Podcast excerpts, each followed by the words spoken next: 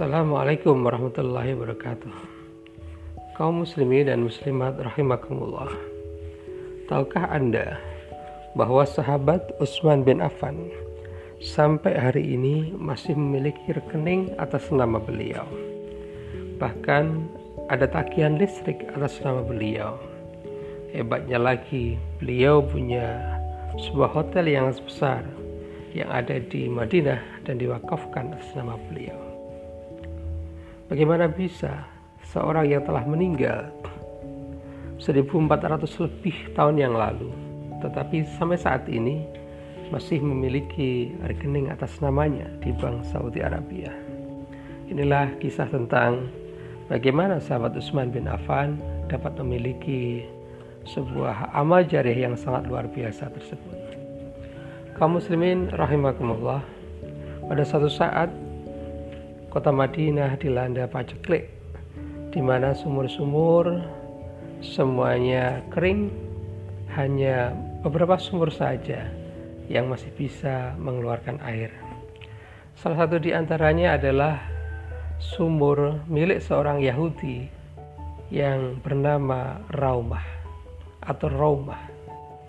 Sumur Raumah ini memiliki istimewaan sehingga Begitu banyak orang yang antri untuk mendapatkan air di sumur itu. Apa keistimewaannya? Keistimewaannya adalah bahwa sumur itu memiliki rasa yang hampir sama, yang mirip sekali dengan rasa air yang ada di Makkah, yaitu sumur Zam-Zam. Oleh karena itu, para muhajirin banyak yang antri di situ, meskipun dia harus bayar untuk mendapatkan uh, air dari sumur Raumah milik seorang Yahudi itu. Kaum muslimin rahimakumullah, kesulitan demi kesulitan akhirnya terjadi.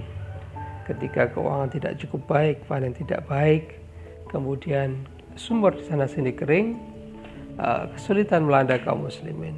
Oleh karena itu, Nabi Muhammad SAW bersabda, barang siapa yang bisa menjariahkan sumur itu atau mensedekahkan sumur itu kepada kaum muslimin, maka dia akan dijamin surga.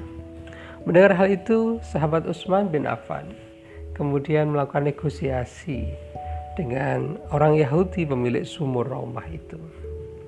Dia berkata kepada si Yahudi, "Wahai saudara, bolehkah aku membeli sumurmu?" Orang Yahudi itu ternyata juga memiliki uh, insting bisnis yang cukup bagus. Sehingga dia berkata kepada Utsman wahai Utsman kalau sumur ini engkau beli bagaimana aku mendapatkan uang? Aku mendapatkan uang dari sini. Kalau sumur ini kau beli berarti aku seperti kehilangan mata pencaharianku kehilangan satu perusahaanku. Mungkin seperti itu. Kaum muslimin rahimakumullah Utsman bin Affan adalah seorang yang ahli dalam bidang strategi pemasaran, dalam bidang bisnis, termasuk dalam bidang negosiasi. Maka sahabat Utsman bin Affan pun akhirnya bernegosiasi dengan orang Yahudi itu. Oke, kalau tidak boleh aku beli sepenuhnya, bagaimana kalau aku beli separuh saja? Kata Utsman bin Affan kepada orang Yahudi itu. Bagaimana bisa sumurnya satu dibeli separuh? Bagaimana maksud Utsman? Baiklah, aku jelaskan, kata Utsman. Aku membelimu separuh, artinya hari ini sumur ini milikku dan besok sumur ini milikmu. Besok lusa sumur ini kembali milikku, demikian dan seterusnya. Orang Yahudi itu kemudian memberikan penawaran yang tinggi. Oke, aku mau tetapi harganya sesuai dengan apa yang aku tetapkan. Benar saja ketika harga sudah ditetapkan, maka Utsman bin Affan tetap bersedia membeli sumur itu. Orang Yahudi itu begitu bahagia. Dia mendapatkan uang yang banyak tetapi dia tidak kehilangan sumurnya. Setelah menjadi milik Utsman bin Affan separuhnya, maka Utsman bin Affan berkata kepada ahli Madinah, orang-orang Madinah, "Wahai penduduk kota Madinah, Hari ini sumur Raumah ini milikku. Ambillah sumur ini untuk keperluan dua hari. sehingga besok kamu tidak perlu lagi datang ke sini. Ambillah sesuai dengan kebutuhanmu dan kamu tidak perlu membayar alias gratis. Maka uh, penduduk Madinah begitu bahagia hari itu mengambil begitu banyak air untuk keperluan selama dua hari. Esoknya sumur itu adalah bagiannya si Yahudi, tetapi apa yang terjadi?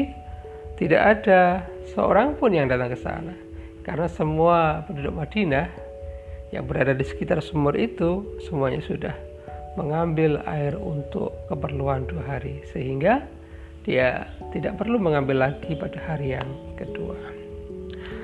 Aduh, kalau begitu saya rugi ini.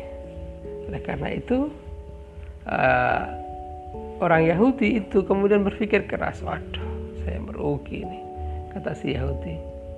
Oke, kalau gitu begini, Umar, uh, Usman, kalau begitu, kamu beli saja semuanya, seperti harga kemarin. Toh aku tidak dapat mendapatkan penghasilan dari sumur ini ketika sudah menjadi setengah bagian dariku.